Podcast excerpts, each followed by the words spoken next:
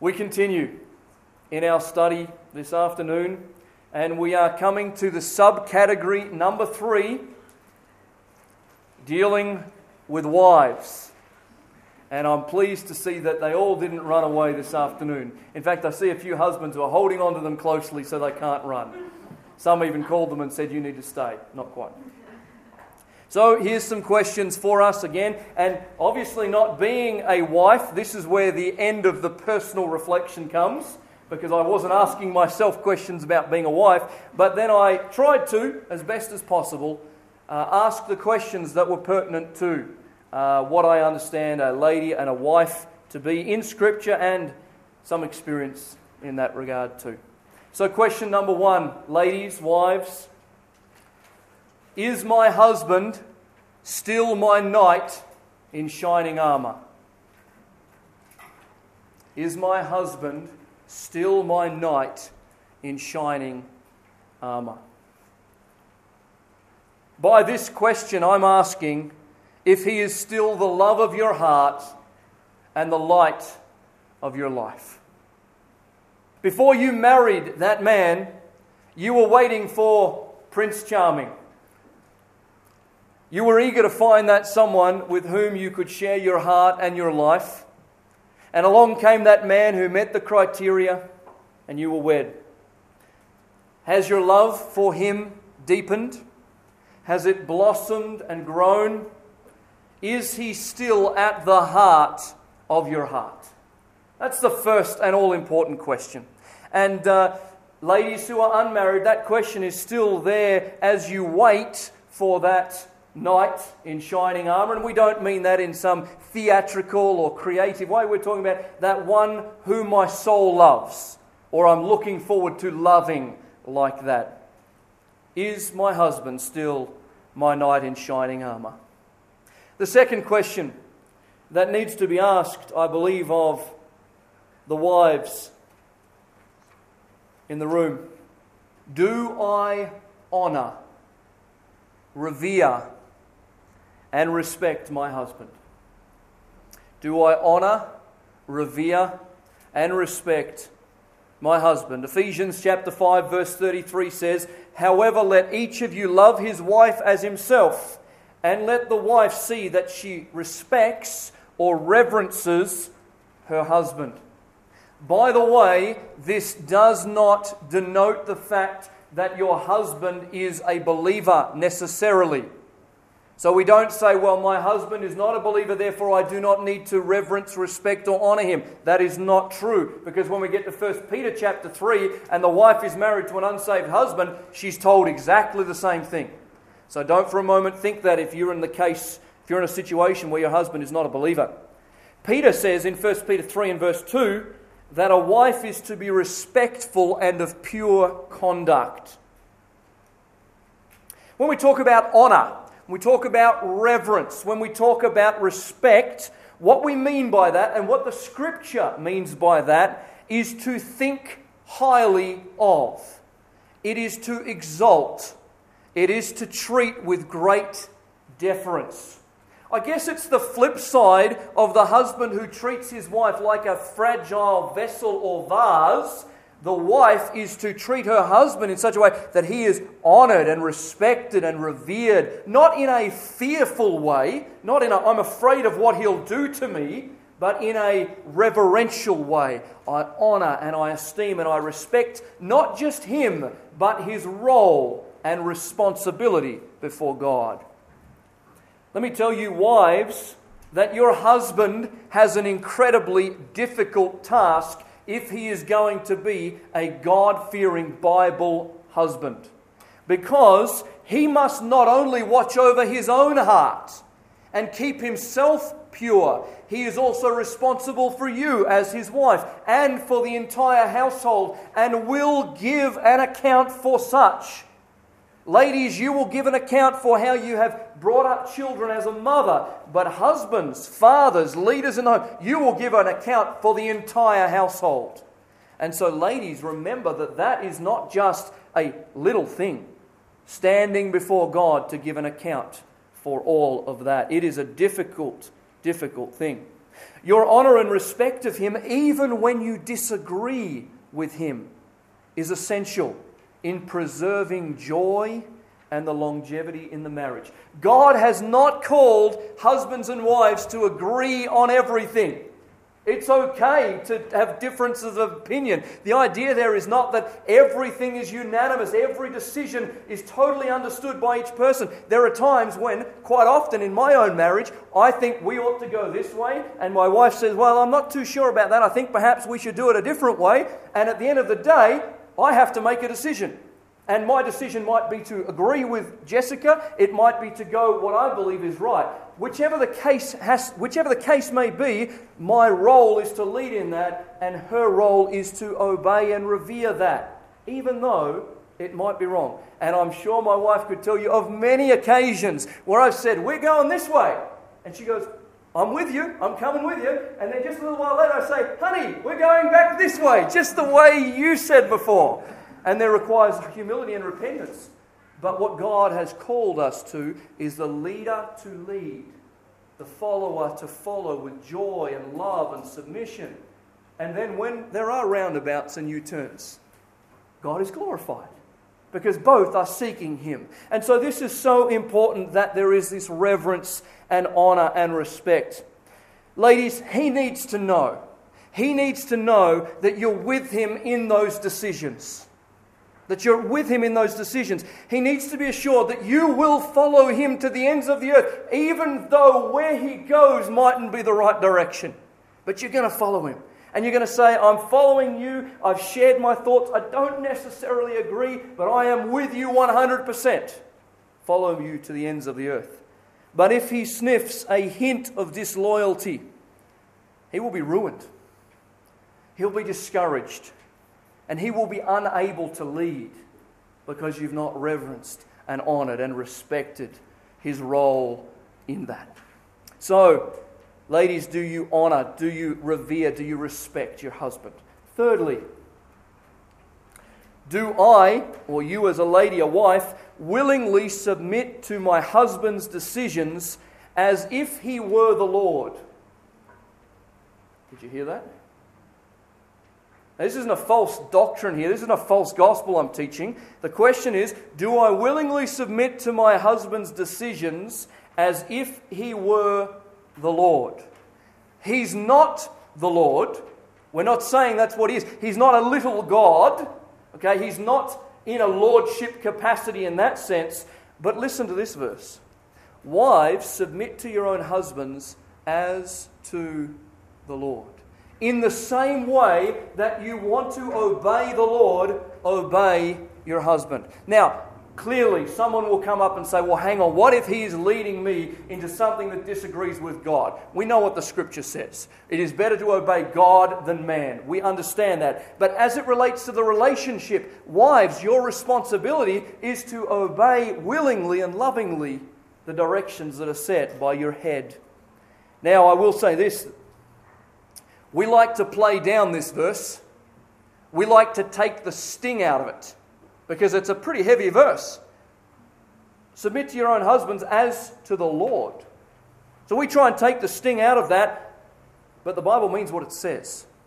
God is calling the wife not to have no intellect or no say or no verbal capacity. That's not what God's saying. What God is saying is that there is an obedience to this man as you would the Lord.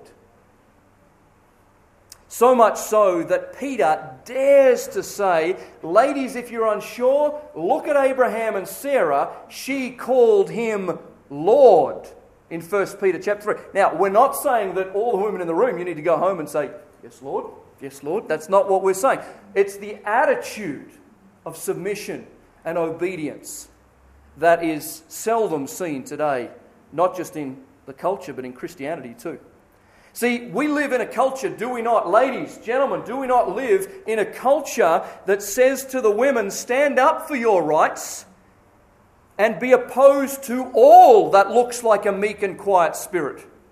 That's not what you want. You don't want to be that. That's oppressive behavior. You're under a yoke of slavery. Get out from under that, ladies, is what the world says. God says, the most precious thing I have in a lady is a meek and quiet spirit. Imperishable beauty, God calls it, of great worth to Him. So when the world says, be boisterous, be loud, be out there like that, you say, well, no, Scripture says that I should be meek, quiet, one who is not concerned with standing up for their rights in one sense. Now, I just want to make a comment because it's critical for those listening here and also on the internet. We are not talking about abusive situations, okay? This has nothing to do with that. In an abusive situation, let me be very, very clear. The wife comes out of that situation. We lead that person to the police and the authorities and all the rest of it. We're not talking about that. We understand. We're talking about a good, godly Christian marriage and family where there is a man who wants to serve the Lord and a lady who wants to submit to her husband as she ought to. That's what we're talking about here. Okay? Now, let me just give a word of warning, ladies, wives. For a wife to operate with submission and obedience, she will have to take a stand against her own flesh, which wants to rule over her husband. But that's not it. She'll have to take a stand against the world which wants to conform her into its image. And she'll have to take a stand against the devil who whispers in the ears of the woman, Did God really say this? So when you stand for submission, as much of an oxymoron as that is, as you stand for submission, you fight your flesh, ladies. You fight the world. And you fight the devil, who is seeking to change and invert God's order in everything. Understand how serious that is. Number four. Ladies, wives, do I operate with a gentle and quiet spirit? Peter commands the wives and the women of his day and ours to not be concerned with outward beautification or embellishments, but to let your adorning be the hidden person of the heart, with the imperishable beauty of a gentle and quiet spirit, which in God's sight is very precious. 1 Peter 3 and verse 4. Did we get that? It's not the outward beautification. It's not the embellishments of the flesh, it's the inward, it's the quiet, gentle spirit. When we survey our culture, do we not find today that women are marked by outward fashions? Do we not see attitudes of pride? Do we not see pursuits of power and authority and communication which is boisterous, rude, and unladylike? Has not the whole world turned on itself? I mean, it's, it never ceases to amaze me, even in our own shop, our own business, when ladies come in. It's changed. The whole generation has changed. It used to be that ladies were still reasonably ladylike in their manner, in how they dress. What has happened? What's happened is the devil has got a foot in our culture and he has conformed women to his image rather than to that which is moral and upright. Bring back ladylike attitudes and behaviors, God says. It's the inward, not the outward, that is absolutely critical. But then, number five, and ladies, wives, you'll be pleased to know that the men had 11 points, questions. You have six. But they're still hard. Number five. This is a really important question. Am I, as a wife, preoccupied with doing my husband good? Doing my husband good. Now, for some, I'm sure Proverbs 31 is not a place that you like reading a lot because in there you find this lady who has these incredibly godly virtues, and it seems almost an impossibility, I'm sure. I read the passages about men and I say, Whoa! I read the passages about ladies and I say, Whoa! Proverbs 31, that's, that's a high calling, right? But one thing that as I read through it again this morning, I noted that isn't often talked about. In verse 12, it says of this virtuous wife and mother, she does him good and not harm all the days of her life. You know what that is? You know what the idea is? In the Hebrew, it is she lives for him and his glory. I don't mean that in irrever- irre- irreverential sense or an idolatrous sense. I mean that in true sense. She lives for him and for the promotion of his character and his life. Every task that she performs, every word upon her tongue is for his good. She protects his reputation. She honors him by keeping the home. She ministers to those in her care. She's earned his trust and respect. She's entirely focused on being a blessing to him. That's a high call. That's a hard call. But that is a holy call. That is God's perspective. Am I preoccupied with doing my husband good? We can do good for all sorts of people, can't we? Lots of people out there we do good for. Lots of people in the church we do good for. But what about your husband? That's my focus. Is that what you'd say, ladies? Am I preoccupied with doing my husband good? And then, number six, lastly, under this subcategory for the wives, this is a hard one too. Am I hard working, disciplined, organized, and proactive. I left the hard one till the end. Am I hardworking, disciplined, organized, and proactive? And you might say, well, where did you get all that from? I've never read that anywhere in the Bible. Well, Proverbs 31 tells us about a virtuous, godly woman who is, by the way, truly virtuous. Here's a quick summary for you. We're not going to turn there for the sake of time. In verse 13 of that chapter, she takes initiative with wool and flax. In verse 14, she organizes and prepares food for the household. In verse 15, she's an early riser. In verse 16, she's self motivated and hardworking. In verse 17, she strengthens her body for the tasks. In verse 20, she's kind and generous. In verse 21, she's provided clothing which is suitable for her household. Verse 24, she's entrepreneurial. That's an interesting one. She has her finger in a lot of pies when it comes to profitability for the household. Interesting thought. Verse 25, she's emotionally strong. In verse 26, she is wise. And in verse 27, she is a caretaker and not at all lazy. It's a high call. That's a big ask. And wives, that's what the Bible teaches to be hardworking, to be disciplined, to be organized, to be proactive. So we ask the questions again Is my husband still my knight in shining armor? Do I honor, revere, and respect my husband? Do I willingly submit to my husband's decisions as if he were the Lord? Do I operate with a gentle and quiet spirit? Am I preoccupied with doing my husband good? And am I hardworking, disciplined, organized, and proactive? Wow. High calling ladies, wives, and potential wives too.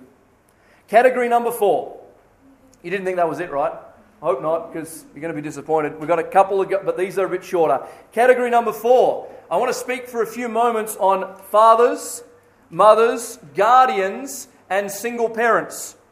So, the category of parenting fathers, mothers, guardians, and single parents. Now, before anybody uh, might think this, I'm not a parent. I do not have the experience practically to give you these truths.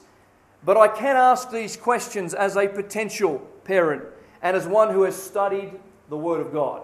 And so please don't think that I'm uh, somehow condescending in this. I don't have that experience. I'm w- ready to say that. But I do have experience in the Word. And I do know what the Bible teaches. So here's some thoughts for us. Number one, parents in the room.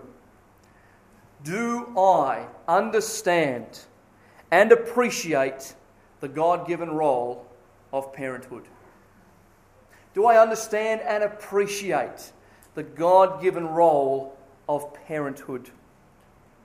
Today, I see often, not just in the culture, but in the church, parents who treat their children as though they are an annoyance, a laborious task, something that gets in the way of what I want to do. And I would like to sometimes grab those parents and say, This is a great privilege. God has dispensed to you a privilege that is above almost any other privilege in the world. Psalm 127 says this Behold, children are a heritage from the Lord. The fruit of the womb is a reward. Like arrows in the hand of a warrior are the children of one's youth. Blessed is the man who fills his quiver with them.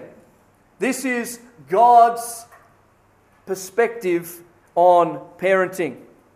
And I, uh, I couldn't help but see the Molesworths up the back look at each other and go, We've done this well. How many other? 10, 12, 15? I've no idea. But, but there's plenty of children, and the quiver is full, and that's a joy. And that ought to be a joy. It's a blessing. And that's what God says. This is not a laborious task, a duty. It is a treasure that God has dispensed to you. But then, secondly, the question is this Am I bringing up my children in the discipline and instruction of the Lord? Am I bringing up my children in the discipline and instruction of the Lord? And lest we think that because the children have flown the coop, this no longer applies, that's not true. You are still bringing up and nurturing and helping your children for the rest of your life, though they may not be directly under your care. So don't for a moment think, well, my children are all grown up. That's not necessarily true of this question. This is the first and most important part of a parent's life is discipleship in the home. You are called first and foremost, husbands disciple your wife, wives and husbands disciple your children. That's the calling of families. Solomon says, train up a child in the way he should go. Even when he is old, he will not depart from it. Proverbs 22 6. So important so important is this role of rearing children in the fear and knowledge and discipline of the Lord that a pastor who fails in this is disqualified. There are many men who should not be in ministry today because they have not obeyed this command. That's a hard thing to say, but there are many. I can list many men who should have stepped down many years ago because their families are not in order.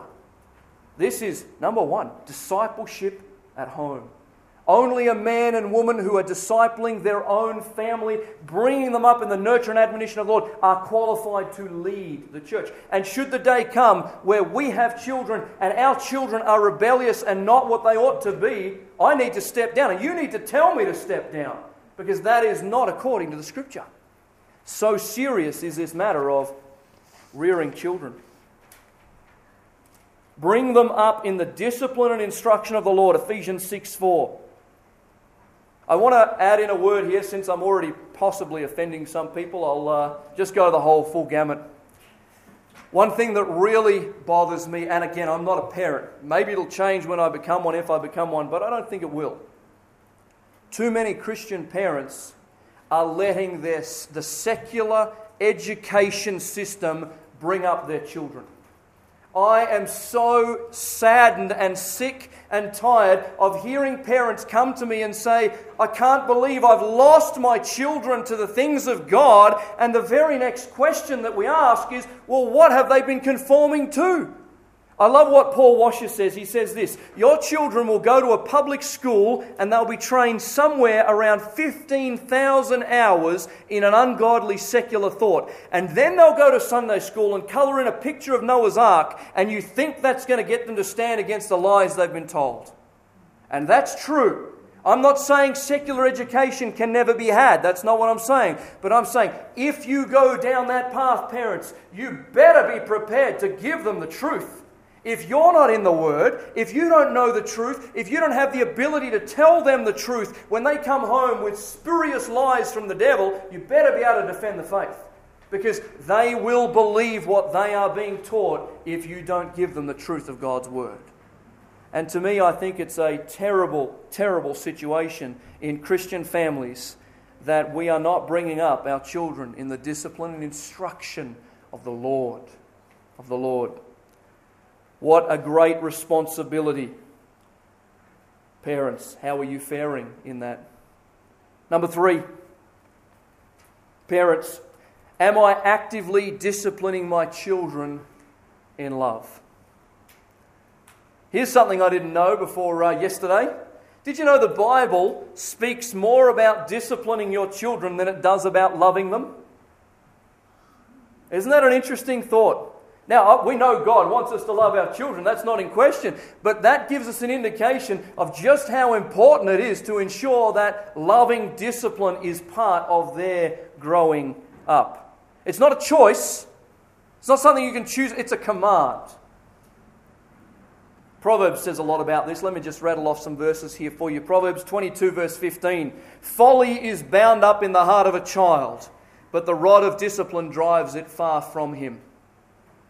Proverbs 13:24 Whoever spares the rod hates his son, but he who gives he who loves him is diligent to discipline him. Proverbs 29:17 Discipline your son and he will give you rest, he will give delight to your heart. Discipline is an essential part of your Christian parenting. It is essential. It's not a question, it's essential. And if you fail to do it, you will ultimately rear children who do not understand the loving discipline of God either. Because that's what He does to us, doesn't He? He disciplines us. He lovingly disciplines us. He points out our faults and then He gives us consequences for those faults to help us in our journey of refinement. Don't believe the lie that the world tells you that your children will be okay without any measure of discipline. Stop trying to negotiate with them and start using the rod of reproof. The Bible is clear on that. Number five, uh, number four, I beg your pardon. Am I teaching my children in the ways of the Lord? Similar to number two, but different. Am I teaching my children in the ways of the Lord? In the Jewish culture, there is what we call the Shema. In Deuteronomy chapter 6 and verse 4 to 7, there is a wonderful passage that the Israelites were uh, encouraged and commanded to learn off by heart. And this is what it says Hear, O Israel, the Lord our God, the Lord is one. You shall love the Lord your God with all your heart with all your soul, with all your might. And these words that I command you today shall be on your heart. Note the next phrase.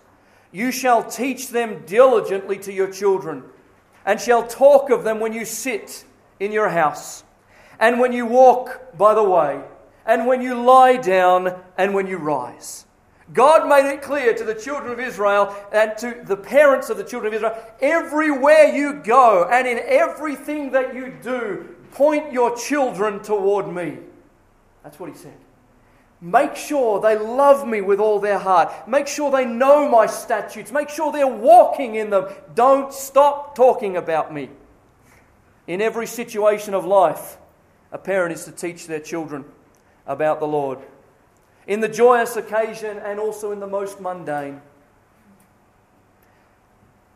You must as a child who's grown up in a Christian family, and I'm so appreciative of this fact, I learned to see the Lord in everything.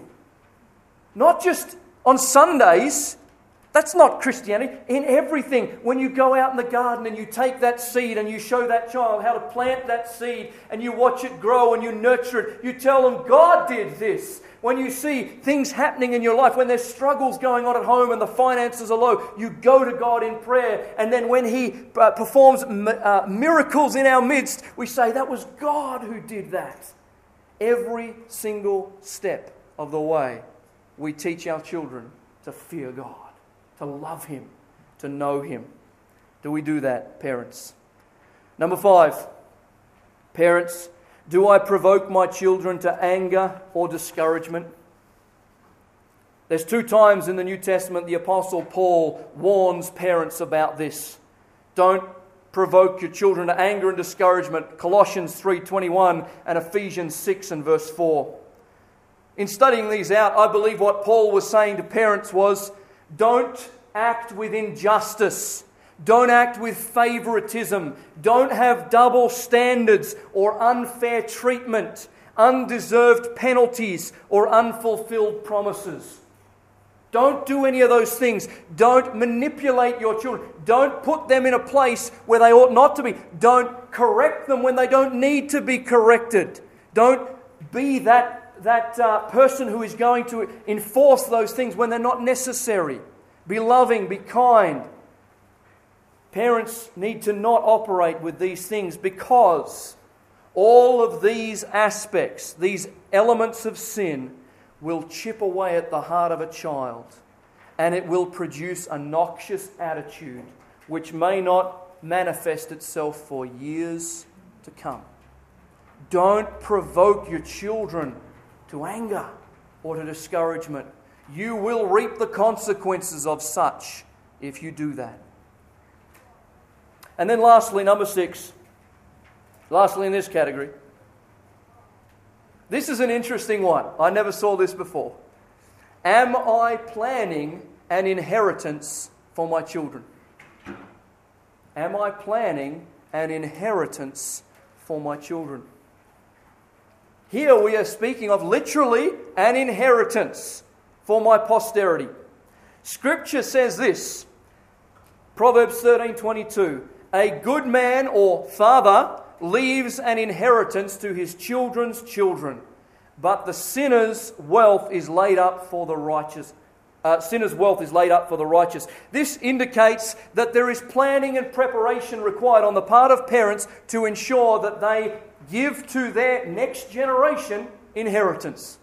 And so I didn't see that before in Scripture, and that's an interesting uh, indicative right there, an imperative given to us that we need to do this. And so, parents, what provision have you made for the future of your families? It's in the Bible, right there. Let's move to category number five. We're nearly there, sort of. And category number five is children.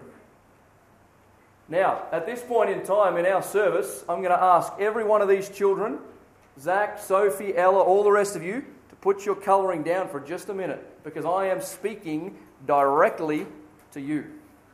Because in the Bible, we have some clear teaching about children. So, children in the room, and we're all children, but younger children to begin with.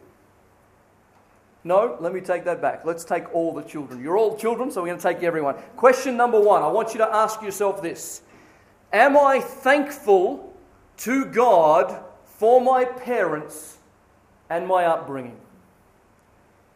Every child in the room, I want you to think about your parents. I want you to think about your upbringing, the home that they provided for you, the clothes that you are wearing right now, and the provisions that they have made for you. Am I thankful for it? It's easy to be angry about things. It's easy to, to think, wow, it's not fair. Look at what they have. Look at what these people have. But am I thankful for it?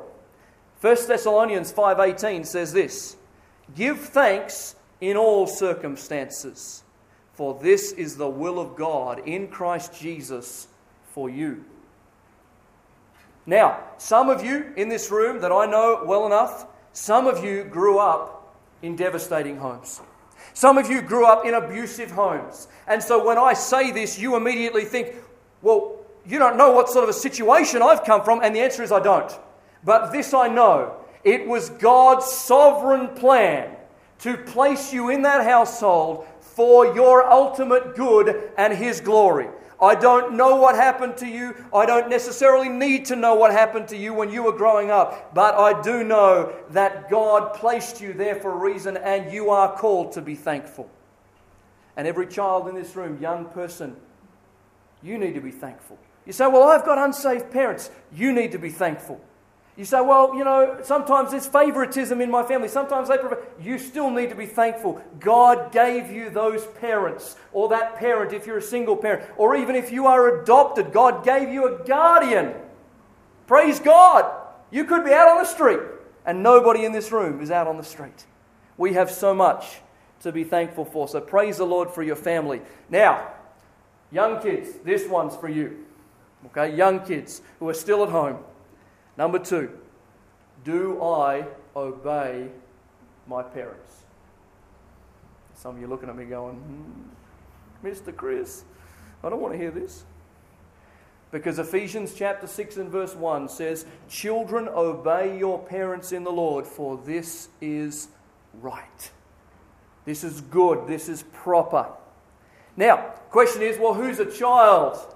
We love this. I tried so hard when I was still at home living under my mum's house to come up with the Greek word that somehow gave me an out. Because I was studying Greek back then and I thought, I'm going to fix this. Unfortunately, I couldn't. The Bible was too clever for me. Because here's what this means obey your parents in the Lord. Children, a child refers to those who are still under their parents' authority because they are one, unmarried, or two, dependent. So here's what it means it means if you want to run away from home and try and figure it out by yourself, you don't have to obey your parents anymore. But in so doing that, you have no clothes, no money, no home, no school, all the rest of that, children. So while you are at home under that authority structure, God says, obey your parents. And you know what? There's an interesting promise for all the kids in the room. There's an interesting promise associated with this. The Bible says that if you obey your parents in the Lord, for this is right, He will give you a long, fruitful life. But if you don't, you may go to an early grave. Ephesians chapter 6 and verse 2. That is a promise the Bible gives. God has called you to obey your parents. It's not up for negotiation. Do it. Obey your parents. And can I just speak a moment on the manner of obedience? So, you remember the story, I'm sure, of uh, that little boy in the church service? His mum says, Sit down. He stands up. His mum says, Sit down. He stands up. His mum says, You know what's going to happen next if you stand up again? And we all go, Yep, I know. It's exactly what's going to happen. I'm going to be very sore. And so the boy sits down. And he turns to his friend and he says, I'm sitting down, but I'm standing up in my heart. We know what that means, right? We all do it. But children, when you obey, when you obey your parents, it's not just listening to what they say, it's also doing it with a heart that says, I want to please my mum, my dad, and God. I will be obedient, even though it's not what I want to do. That's what obedience is. And how we do it sweetly submitting to authority. The song says, sweetly submitting to authority. Okay, number three. Still children, but all age children. Number three, do I honour my parents? This is different to obeying my parents. This is not age specific. Do I honor my parents? You may no longer be under their authority. You may be outside of the home. You may now be independent, not requiring of them money. You may be unmarried but out of the home. That's not the question. The question is do you honor, respect, love, and appreciate them? Even those who are harsh, abrasive, and unsavory parents are to be honoured and given their rightful place in your heart and life. By the way, children, you are allowed to keep drawing if you want to now, that's fine. I can see you looking at me like, can I go or not? I don't want to be disobedient. One of the Ten Commandments honour thy father and thy mother. Honour. God said in Leviticus 19, verse 3 Every one of you shall revere his mother and his father. So, the question, I guess, in another way is do you esteem your parents highly, or are you more inclined to speak evil of them? Do you honour them? Do you love them? And this leads straight into question number four, the final one under this category. And this one is very near and dear to my heart. The Lord has really moved in my heart about this. Number four, am I preparing to house, clothe, feed, and support my aged parents? Am I preparing to house, clothe, feed, and support my aged parents? And if you don't have parents alive today, you might be flipping it the other way. Am I prepared to let someone else clothe, feed, minister to my needs in my old age? That might be where you're at. One thing that astounds me, I told you before that I get really angry about what happens to the ladies in our culture these days. Another thing that really, really gets under my skin, and I think it's, I think, I hope it's holy and righteous anger, but it's an anger regarding how Christians are happy to simply slap their aged parents into a home.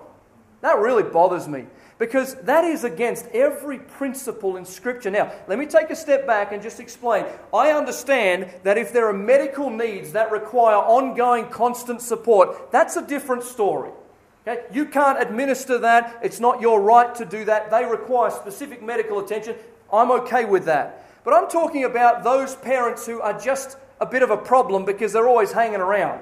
They're the parents who, you know what, I've really got to invest some time and I've got to go and build a granny flat or I've got to, whatever I've got to do at my place, they're just in the way. It's just going to be easier. Let's sell what they've got and stick them in a nursing home. That, at the foundation, at the root, is ungodly.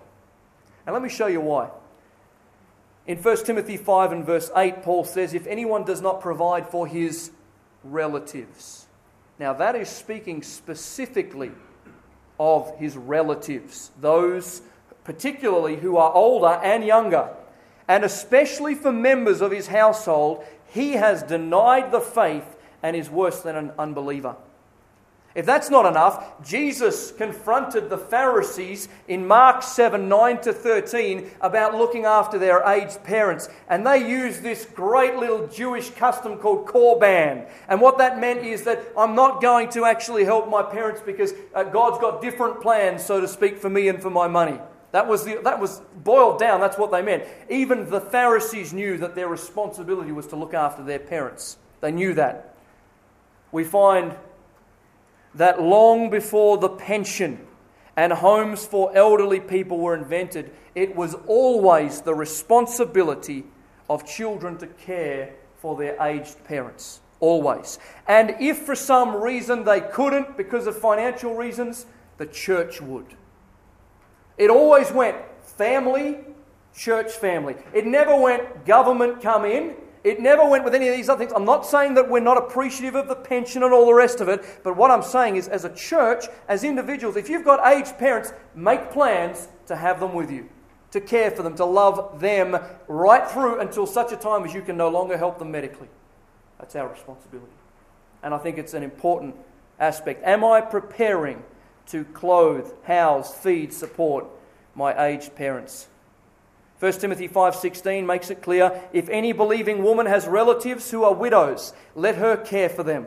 Let the church not be burdened so that it may care for those who are truly widows. Okay, we're nearly at the end. We're at the final subcategory and this is a quick generally a quick one. And this subcategory is simply the home. This is the bricks and the mortar. This is not the people in the home, this is our dwelling place. And I want to speak for a few moments on this before we close. Let me ask you some questions about the place that you call home, the physical place. Question number one Am I living like this is my final destination? Here's what I'm asking Am I living in such extravagance that someone would look and say, Wow, he's already got his heavenly treasures? My point is this. We live today in a society that tells us the more you have, the better. The more materialism, the more you gain, etc., etc., etc. It's all about that. And my question for us as Christians is are you living like this is the final destination? Because it isn't. We have a home beyond our wildest expectations and imaginations yet for us, and yet sometimes we look at each other's lives and we say, Are they really living for God's glory? There is so much stuff, and I am so consumed with this at the moment in my own heart. It is time for reductionism. I have got to get rid of some stuff. This life is not about stuff, this life is about Christ. I've got to get rid of some things. Is this living place my final destination? Am I living like it is my final destination? Question of extravagance. Number two, is my home a sanctified place? In the old days, where the tabernacle was, the high priest would enter into the holy place and then he would enter into the Holy of Holies. Now, we don't want to draw too much of a type or an allegory from that, but I think there is, a, there is something for us to understand. Our home should be a holy place. Our home should be a place where God is honored and feared and loved and adored, where things are sanctified. That we don't just do whatever we want, that we are concerned about God's glory in our own homes, in the places where we dwell. And I'll let the Holy Spirit direct you as to what that might mean in your own heart. Thirdly, is it filled with prayer? Is your home a place of prayer? Metaphorically speaking, does the smoke constantly ascend before the Father like it did in the old days? Is the incense being burned, so to speak, from your dwelling place? And that the nostrils of God smell a sweet smelling savour of your prayer life? Is it a place of prayer? Number four, is the Word of God read there? Is it a place where God's Word is opened? Where the truth is taught from around the dinner table, off, uh, on the, around the coffee table, on the lounges, wherever you might be? Are the rooms places where the Word is read? Number five, here is one we neglect, I believe. Those other ones might be okay so far, but here's one we neglect. Are our homes familiar with psalms and hymns and spiritual songs being sung to the Lord? Did you know that one of the proofs of a spirit filled life is that you speak to yourselves in psalms, hymns, and spiritual songs? Is your house a house of God's melodies. When did you last call the inhabitants together and say, you know what? Let's sing. Let's sing praise. It doesn't matter that I can't play the guitar. It doesn't matter that I can't hold a tune. God is not concerned about that. What God is concerned is that from within me comes praise. That my life would be a song of praise before Him. Are your walls familiar with the sound of music bouncing off them? I'm not talking about the world's music, I'm talking about godly, Christian, uplifting music in them. You say, oh, I haven't got any songbooks. Come see me, I'll give you some.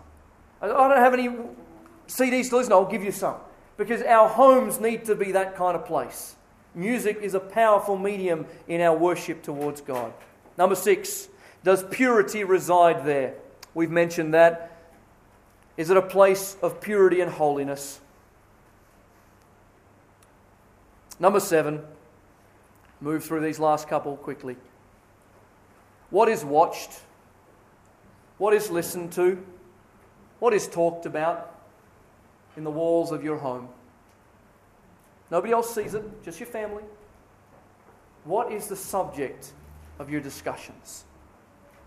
If the walls had ears, what would they report? Think about that for a moment. Would they report bitterness and strife and envy?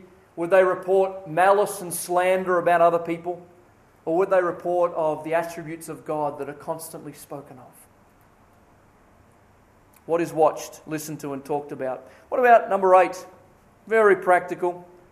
Do the posters and the wall hangings and the tapestries bring honour to the Lord? Well, I don't know, they're just pictures I bought. Yeah, but do they bring honor to the Lord? Or are they making you or causing you to think things that are wrong? What about these teenagers in the room? What kind of posters are hanging on your wall? Are they posters that turn your heart towards God, or are they posters that turn your heart towards worldly things? Parents, what's hanging on the walls at home? Number nine, is my home a place of decency and order? Now, don't get me wrong here. I'm not saying that in every sense and all the time everything must have a perfect place and we can't live like that. We are human beings, I understand that. But the general outworking of our life ought to be decency and an order. And the reason for that is because that's who God is. When you get to heaven, you're not going to find dirty socks lying around all over the place. You're not. You're not going to find things out of order because God is a God of order. And so our homes ought to represent and be similar to that theology that relates to God. Again, sure, we live lives. We, there's children involved, there's mud poured in through the house, and all kinds of stuff. But do we live like that? Or are we living in a general sense of decency and in order? Number 10, one to go after this. Is my home a place of hospitality? Do I welcome the strangers, understanding that I could be entertaining angels unawares, Hebrews tells us? Is my home hospitable? Or is it, hey, this is my world, you've got your world? I'll come out and see you on a Sunday morning at the church service and we'll, we'll have a good time here, but hey, don't enter my world. I won't enter yours. We'll, we'll have a, a healthy distance, the world says. Okay, that's not Christianity. They went from house to house with one another and they broke bread together and they shared and they talked and they discussed and everything about their Christian life was before one another. That's the Christianity. That's the church that we're looking for. And our homes need to be a place of hospitality. I'm sorry I've stole, stolen Peter and Judy's opportunity to be hospitable at. Uh, uh, and Haley's house, I think it was. Is that right? You guys were going to have lunch today together? Sorry, I stole that. But hospitality, that is what we're after. Hospitality, that's what God is after in our homes. And then lastly, and this is very confronting, this question, I think.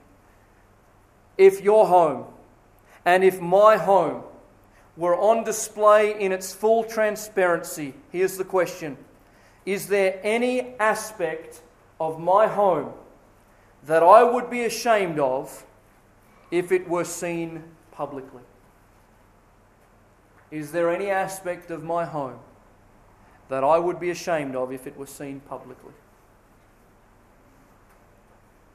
At the end of the day, that is a good determining factor because if I would be ashamed of it, there's a good chance it's not right. What is there about our home life that needs our attention? Considering our ways, developing habits of holiness begins with our personal life, but it quickly moves into our home and family life. My prayer is that these questions are helpful to you. They certainly have been to me. Let's pray. Heavenly Father, you've given strength upon strength to do what only you could do through me, to preach twice on such a weighty subject that in many ways I feel uh, unable to do. But I'm thankful for what you've provided today. I'm thankful for the people you've given. Thank you that there is a hunger and a thirst for truth. Thank you that we're not afraid of the hard truths. We're not shying away or disappearing at the thought of difficult things to be confronted with. But in fact, it would seem just surveying the room throughout this preaching and earlier that this is what we want. We want to live for you. And I'm thankful for a group of people who have that desire.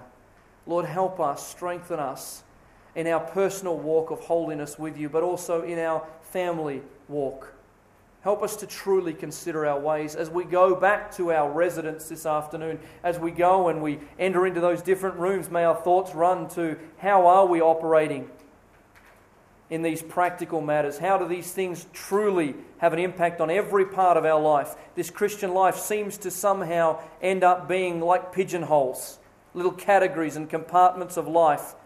But Lord, you want to bust that apart. You want every part of our life to be consumed with this wonderful truth of holiness and habits that promote and pursue you and Christ likeness. Help us. Thank you for all these people that have stayed. We praise you and thank you in Jesus' name. Amen.